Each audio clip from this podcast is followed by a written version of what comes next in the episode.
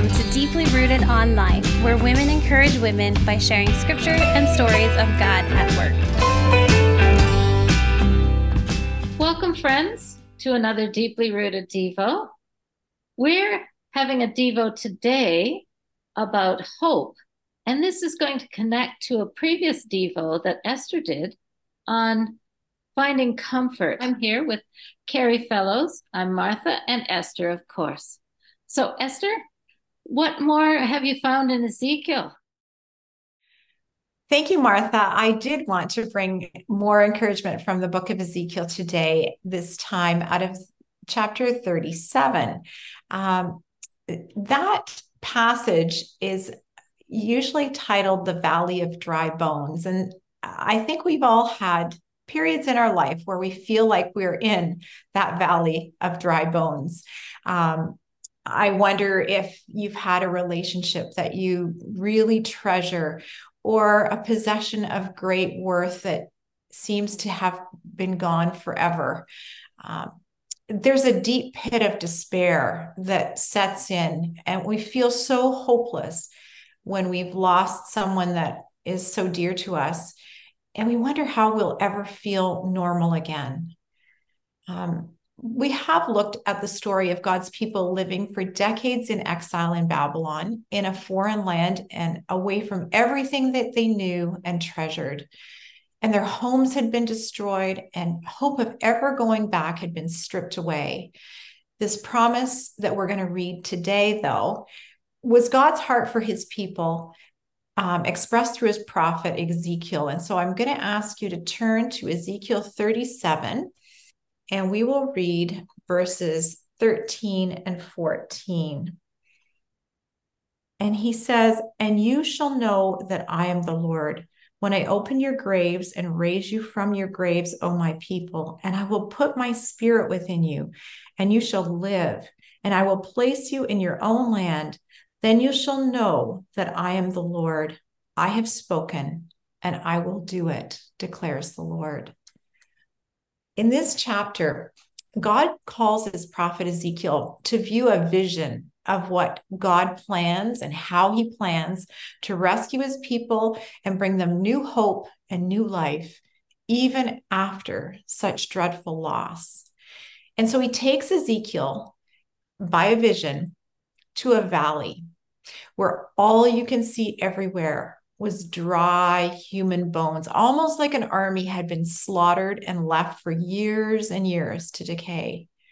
And God told Ezekiel to speak to the bones and tell them that they would experience again new life and new hope in their own land.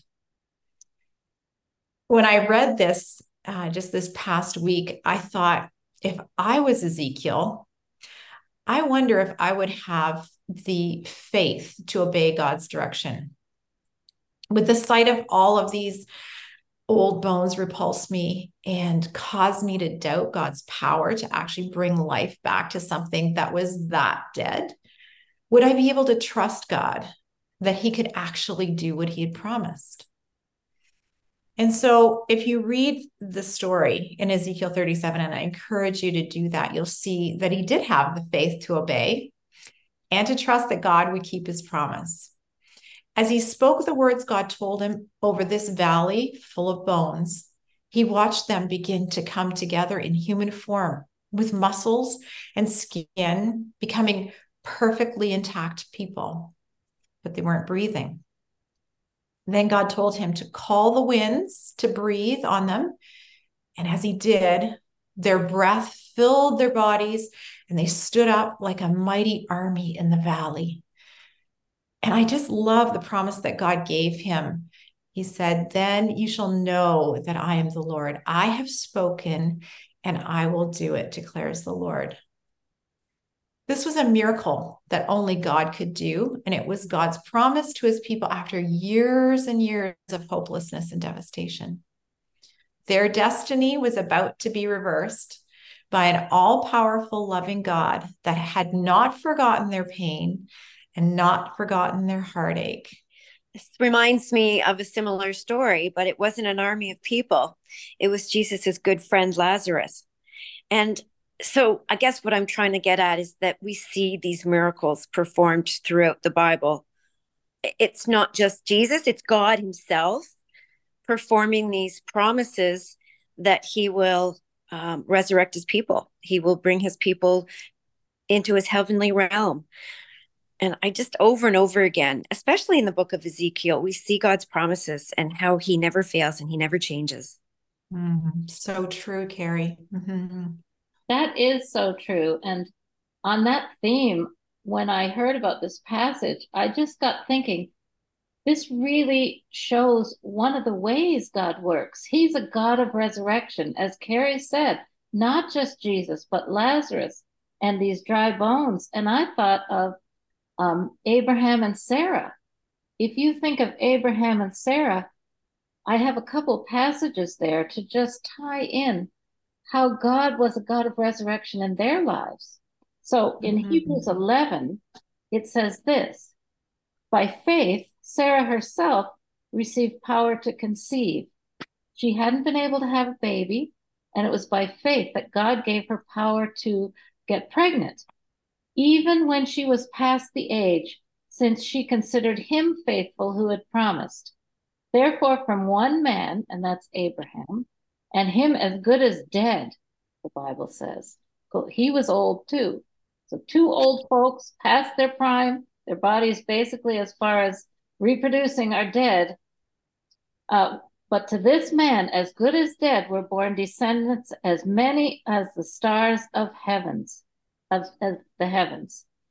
So here, God brought in resurrection. And then later in Abraham's life, it said, by faith, Abraham, when he was tested, offered up Isaac, his son. And he who had received the promise was in the act of offering up his only son, of whom it was said, Through Isaac shall your offspring be named.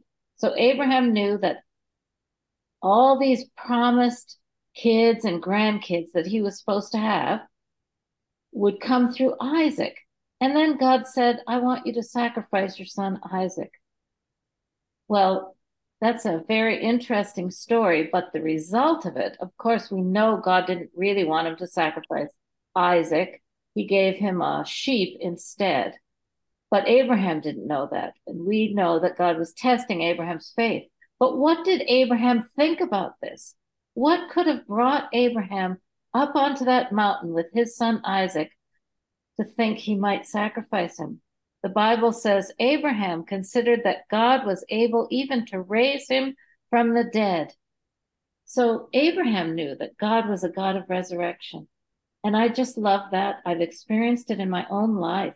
And I think this is such a great chapter for us as we might experience the death of hope, like Sarah, the hope of having a child, or Abraham, the hope of having uh, children and an, someone to take his inheritance. Or um, with Lazarus, you know, all his family were devastated by his loss. God is a God of resurrection who brings these things back to life. And uh, so thank you for those scriptures, Esther.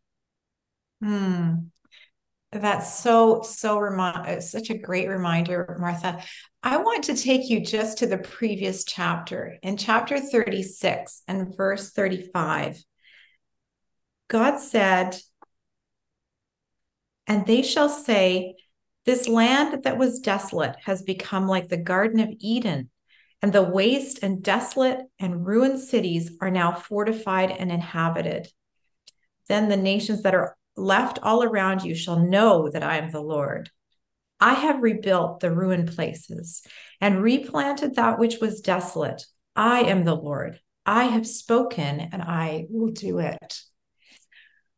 I, I just think this is amazing. All along, God had a plan to restore and bring blessing.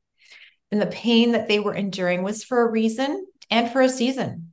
But during that time, perhaps they grew a deeper appreciation for what they had lost and a greater devotion to the God that they had once followed with a pure heart. And so, my challenge to you today, ladies, and to myself is what would it look like in, in my life today to fully trust that what God has promised, He has the ability to do. And could I or could you have the radical faith that Ezekiel had and believe that miracles truly are possible? And could you trust and obey even when it seems like the loss and the devastation is so great? That's a great challenge, Esther. I think it's a challenge for all of us and all of our faith to really trust God in those moments when we need resurrection. So, ladies, Esther's given you so much to think about and so much to encourage you.